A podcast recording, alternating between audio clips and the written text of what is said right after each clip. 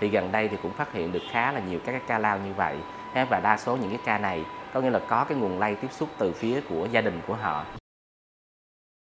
Chào mừng mọi người đã đến và lắng nghe podcast Sức khỏe của bạn do báo Tuổi Trẻ thực hiện. Thưa quý vị, trước đây chúng ta vẫn thường nghĩ là chỉ có người lớn mới có thể mắc bệnh lao, nhưng hiện thì người trẻ tuổi cũng có thể mắc phải căn bệnh này. Đáng lo ngại hơn là trong đó có cả trẻ em. Ước tính ở nước ta, mỗi năm có tới 13.000 trẻ em mắc bệnh lao cần phải điều trị. Và để hiểu rõ hơn về căn bệnh này, hãy cùng Khánh Hà trao đổi với khách mời ngày hôm nay, bác sĩ chuyên khoa 2 Dư Tuấn Quy, trưởng khoa nhiễm thần kinh Bệnh viện Nhi Đồng 1. Dạ, Khánh Hà xin chào bác sĩ ạ. À. Thưa bác sĩ Quy, như Khánh Hà đã nói ở phần đầu, thì mỗi năm nước ta có đến 13.000 trẻ em mắc bệnh lao cần phải điều trị. Vậy thì dấu hiệu nào giúp nhận biết bệnh lao ở trẻ em ạ? À? Thì sau một cái mùa dịch như vậy thì có một số cái những cái bệnh mà gọi là bệnh mãn tính từ lâu đời nó lại phát hiện tăng lên. Thì trong đó có bệnh lao. Ví dụ như là vừa rồi ở khoa nhiễm có những nhập viện như những đứa trẻ nó bị sốt kéo dài, ha thì ở di đồng một tụi tôi thì chủ yếu là đa số những cái bé mà ở tỉnh lên hay nhiều hơn thì những đứa trẻ nó nhập viện trong bệnh cảnh sốt kéo dài thì mình tầm soát ra thì mình thấy em bé nó có bị lao màng não hoặc là em bé nó bị lao phổi, thậm chí bé nó có lao đa cơ quan, là một cái dấu hiệu kế tiếp. Rồi ừ, thì khi hỏi đi hỏi lại thì em bé này nó có một cái nguồn tiếp xúc với nguồn lao. Có nghĩa là ở nhà có thể là nội ngoại hoặc ba mẹ gì đó, hay là người xung quanh có mắc bệnh lao, nhưng mà người ta không hiểu hết về cái dấu hiệu để mà nhận biết bệnh lao. Vì vậy mà vừa rồi đó, thì nhi đồng 1 có biểu hiện tập huấn về cái lao lại. Có nghĩa là từ ngay phòng khám cho đến từ ở trong nội trú, chúng ta thấy rằng nếu như một đứa trẻ khi mà đến khám bệnh đó, mình phải nghĩ tới nó thì mình mới tìm hiểu, mình mới hỏi được, mình mới khám, mình tìm.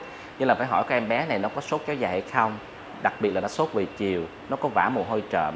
Gần đây em bé nó biến ăn, nó không lên ký, nó sụt cân, rồi em bé có dấu hiệu ho kéo dài.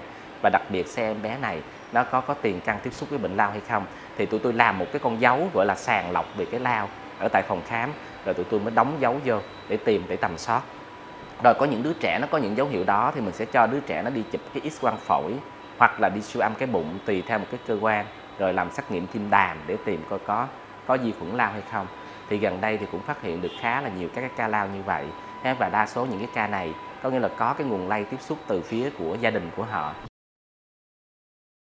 Dạ vâng ạ. À. Vậy cách điều trị bệnh lao thì như thế nào thưa bác sĩ? Bệnh nhân mắc bệnh lao thì có thể hồi phục hoàn toàn hay không ạ? À? Lao là một cái bệnh lao chữa được, là một cái bệnh chữa được đã có thuốc điều trị lao và cái chương trình cấp thuốc lao miễn phí luôn. Và mình có được cái thuốc dự phòng lao tiềm ẩn luôn cũng được cấp miễn phí của chương trình lao quốc gia luôn. Vì vậy mà người dân của chúng ta cũng không nên hoang mang không nên quá lo lắng. Khi mà mình nghĩ là lao thì không có kỳ thị không ai kỳ thị gì hết. Chỉ cần chúng ta được chẩn đoán sớm chúng ta điều trị sớm thì cái hồi phục gần như là hoàn toàn ha và chúng ta sẽ hòa nhập với cộng đồng rất là tốt vì vậy mà chúng ta thấy khi ở nhà của chúng ta mà thấy một đứa trẻ có những dấu hiệu như tôi vừa nêu ở phía trên đặc biệt là có trong gia đình có người có bị bệnh lao thì nên tầm soát lao cho đứa trẻ để được mà chẩn đoán sớm nhất điều trị tốt nhất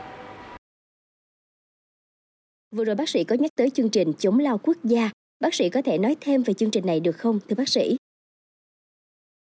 Thì à, thật sự ra đó thì chúng ta thấy lao á mình có một là một cái căn bệnh kinh điển về bệnh truyền nhiễm rồi.